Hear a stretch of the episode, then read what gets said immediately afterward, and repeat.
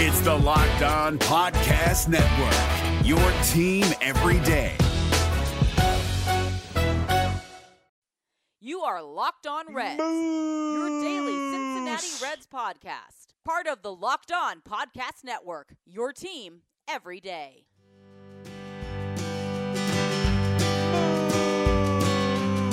Welcome into your daily source for the Cincinnati Reds throughout the offseason. This is the Locked On Reds podcast, and I'm your host, Jeff Carr. And here we go.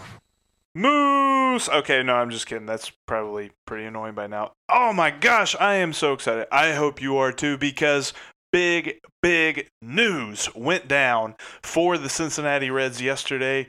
We're going to talk all about that here in just a moment. Make sure that you are subscribed to the podcast on all the many podcasting platforms. Follow me on Twitter at Jeff Carr with three F's and the show at Locked On Reds. Head on over to lockedonreds.com where I've got a little bit written about the move that the Reds just made and save the Locked On Reds line number into your phone 513 549 0159.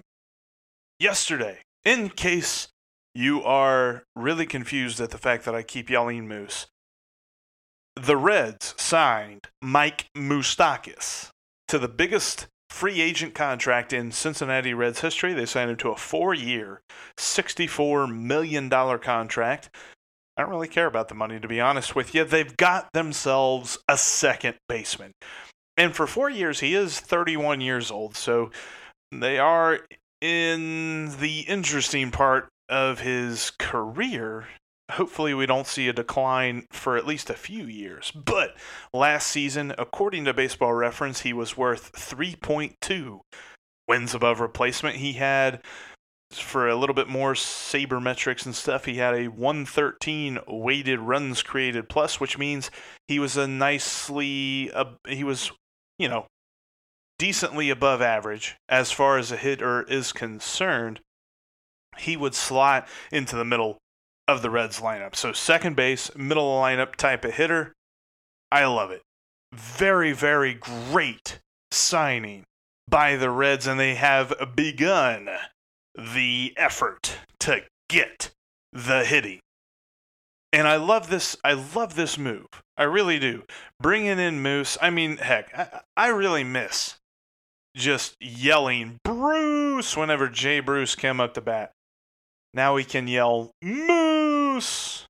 Just just practice that because as the summer comes, I have a feeling we're to be yelling that a lot he's to be a key part in this and and I firmly believe now so his deal is average annual value there if you kind of do the math in your head it's about 16 million dollars so the Reds have somewhere between 20 and 25 million dollars left to spend in this hypothetical idea that most people believe the Reds are looking to spend about 40 million dollars on free agents slash trades this offseason so that still gives them some wiggle room to play with. Now, I was hoping that they would pair that with Jonathan Villar, but literally hours after I even mentioned the idea of that happening, Jonathan Villar went to the Marlins in a trade that involved a prospect that it was of little to no consequence to the Marlins. So that tells me that the Reds are looking elsewhere. And I saw this take on Twitter. Shout out to at Cotman26 he said you have to wonder if they intend to go with Galvis at shortstop and improve an outfield spot now. With the Moustakas signing and him playing second, bla- second base, evidently the middle is considerably better, considerably better already. I can't talk. And I agree with you. I, I, I think that they like Galvis at shortstop, so they're not focused on the middle of the infield now. They're going to look to the outfield. And some wonder, some have wondered now, with the Moustakas signing a big uh, factor, a big effect, really, of his signing now is Senzel will stay in center field. And some believe that they the Reds are still in a market. Joel Luckhaupt had mentioned that the Reds are still in the market for a high on base center fielder. So that could be interesting if they sign a center fielder like that. Maybe they move Senzel to left field. I think they believe that Senzel is a very versatile player, so he could play just about anywhere. But the middle, or you know, the the infield looks to be set for right now. Now I, I can only imagine if they could work out a deal for Didi Gregorius and bring him in as the shortstop, then maybe they aren't done with the middle of the infield just yet. But I do like the fact that we are no longer talking about the possibility of Freddie Galvis being the opening day second baseman, and we are now talking about Moose as the second baseman. I like him in that spot a lot more. Plus, there is another thought here. And this isn't necessarily a reason that the Reds would sign Moustakas, but it kind of fits the bill for something that I was mentioning about Yasmani Grandal in that Moustakas could slot into the first base spot, or if you really want to, you could put Eugenio Suarez in, at, at the first base spot and put Moustakas at third, just in case, you know, maybe to create a little bit of a timeshare, not necessarily uh, anything crazy, but, you know, load management style timeshare for Joey Votto to give him some off days.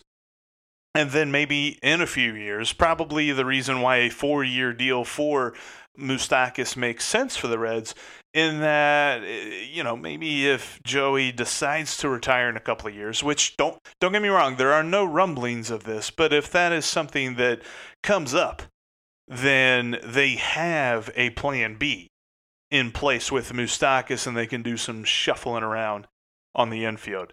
But overall, I am so excited about this, and I love it. I love the idea that the Reds went and made this move on Monday because now we get the little side uh, curiosity, at least from a fan perspective. I'm sure the team really doesn't mind one way or the other if this happens or not, but as a fan and as someone who is going to be at the Duke Energy Convention Center this weekend, will we see the Moose on the loose? In the Queen City this weekend. Who knows? Maybe the Reds bring him in. Maybe we get to meet the Moose this weekend. But overall, absolutely amazing day for the Reds. We're going to talk about there was a few other news and notes from Monday. We're going to talk about that here in just a moment. Man, I'm so excited about this deal. I, I love the fact that the Reds got him and you know, if you, if you ask my wife, I'm probably already a little bit annoying because at random times throughout the day, I'll just say, Moose! I'm so happy about this, man. I love this move. Love it. But there were a couple of other moves. There was a lot of stuff that was going on. And a couple of guys that will get added to the hot stove of rumors, and we'll talk about them in future podcasts. Uh, but so many teams, non tendered, interesting players, players that probably in and of themselves aren't going to move the needle a ton, but when you package them together with other moves, they could be interesting gets for the Reds if they look into doing that. But the Reds themselves on the non tender deadline day did as I thought they would. They non tendered both Kevin Gausman and Jose Peraza. Both Gausman and Peraza are now free agents and free to sign with any of the Major League Baseball teams. There were some who belabored the idea about Peraza being let go because he's still just 25 years old right now. This is his first year of arbitration eligibility. So, whatever team picks him up gets him for at least three years. Here's the thing, though it just didn't make sense for the Reds because Peraza is a player that needs improvement. And how do you improve? You get playing time the Reds do not have a, another year to start a guy and give 400 plate appearances to a guy who is still trying to figure out what he is as a professional baseball player. I firmly believe that he will land on a team that has that ability, but the Reds are not that team. And so hopefully he can get his career on the go. I mean, I know everyone is quoting, you know, looking at his numbers from 2018 and saying, how could the Reds let him go? But his numbers from 2017 and 2019 give you plenty of reason as to why. And the, and the Kevin Gausman move, I don't think that shocked too many people. He's a reliever. he may have been considered a fifth starter, kind of somebody that could push Tyler Mahle. The problem is he's due to make around $10.5 million this season through arbitration. And I just don't see the Reds paying that to somebody who most likely would come out of the bullpen. And not as a setup man, not as a prominent reliever, but just as a guy that you'd use in a middle, a middle relief spot. That's way too much to pay for a middle reliever. So now he becomes a free agent, and most of the rumors, if you go to like MLBTradeRumors.com or something like that, the rumors surrounding him is he will look to sign as a starting pitcher somewhere. And there'll probably be a team that takes a chance on that because he did have some nice numbers. They they mentioned his strikeout percentage was up it's just a question of is that because he came in in smaller sample sizes during the games rather than a five or six inning stretch he pitched at most maybe an inning, maybe four outs, something like that. But overall, it makes total sense for the Reds to non tender both Gausman and Peraza. So that kind of adds to all of that. The other interesting thing of note, and this is I don't know. This is nothing really concrete. Just something that I noticed was that there are a ton of rumors out there that the Brewers are interested and they are taking calls, I guess is the word, on Josh Hader. Makes me wonder.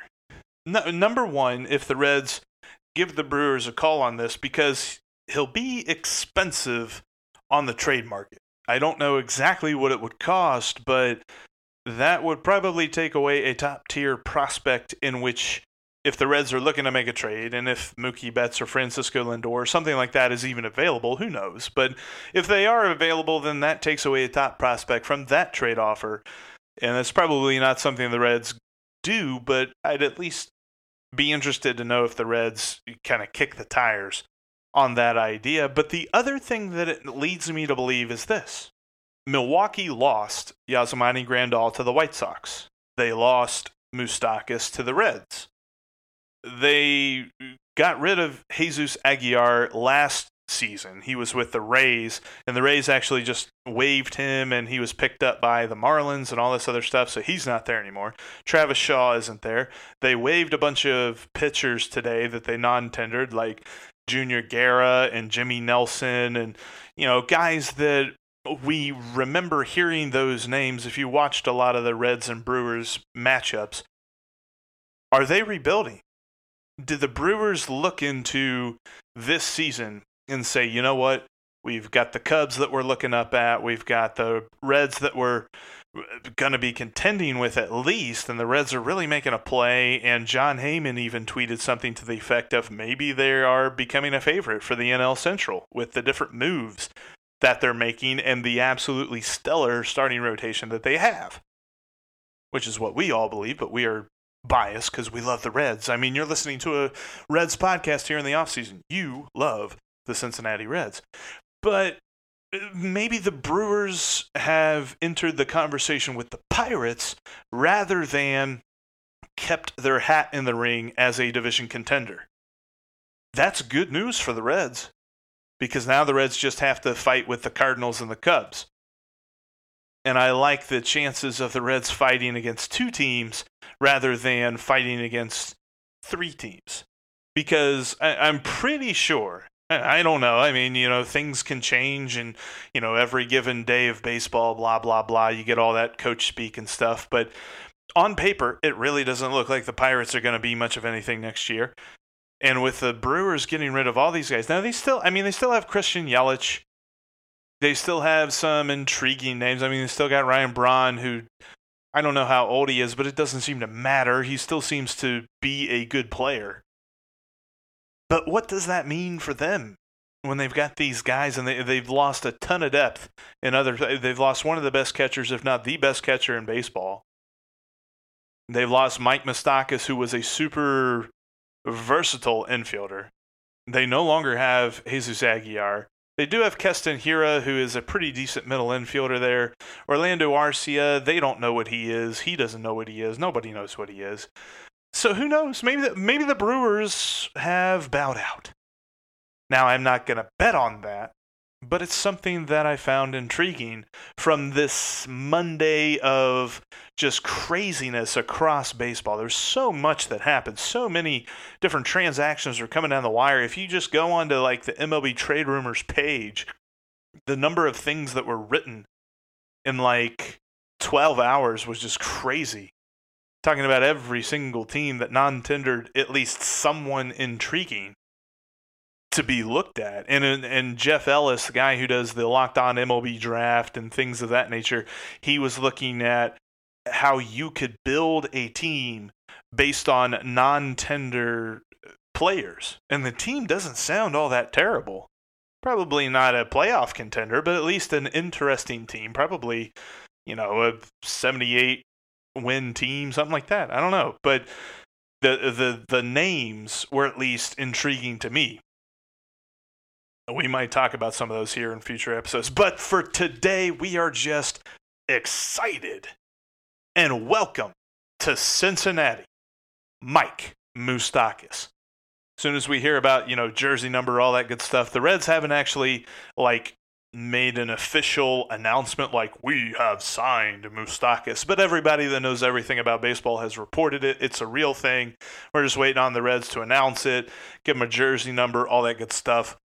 We'll have that for you whenever that happens. But hey, up until then, we've got some more rumors. We've got lots of stuff to talk about and Reds Fest this weekend. Keep it here. Make sure you are subscribed to the Locked On Reds podcast, getting each and every day. I'm going to be here with you each and every day, Monday through Friday, talking about our wonderful Reds all throughout the off season. Also, follow me on Twitter at Jeff Carr with three F's and at Locked On Reds for the show save that Locked On Reds line number into your phone. 513-549-0159 questions comments just reactions. If you just if you love the Moustakas deal if you don't like the Moustakas deal I can, i'm interested with that because i've seen some people who were at least not ambivalent but maybe they were being a little bit more realistic than i was. I was just stoked. I was actually at the gym. You know shout out. Yeah i work out. Uh-huh. Yeah. But I was at the gym whenever the news went down, and I was just on the treadmill, just pumping my fist, like, yeah, let's go. Moose! Love it. I don't know. Maybe you're not that enthused by it. I want to hear from you. I want to hear why. Let me know 513-549-0159 and check out the Locked On Reds website. We've I, w- I was getting ready. We were going to do a lot about the all decade team. I guess uh, maybe if there's uh, no big news for tomorrow's podcast, that's we'll talk about that but um, I had a couple of ideas, a couple of players that I'm leaning toward on the all decade team, at least for the everyday eight. Probably talk about some pitchers tomorrow and stuff like that on the Locked On Reds website. Check it out, lockedonreds.com. Thanks so much for listening to today's episode of the Locked On Reds podcast. My name is Jeff Carr, and I'm going to talk to you guys tomorrow. Wait, wait, wait. One more. Moose! Hey, Prime members, you can listen to this Locked On podcast ad free on Amazon Music. Download the Amazon Music app today.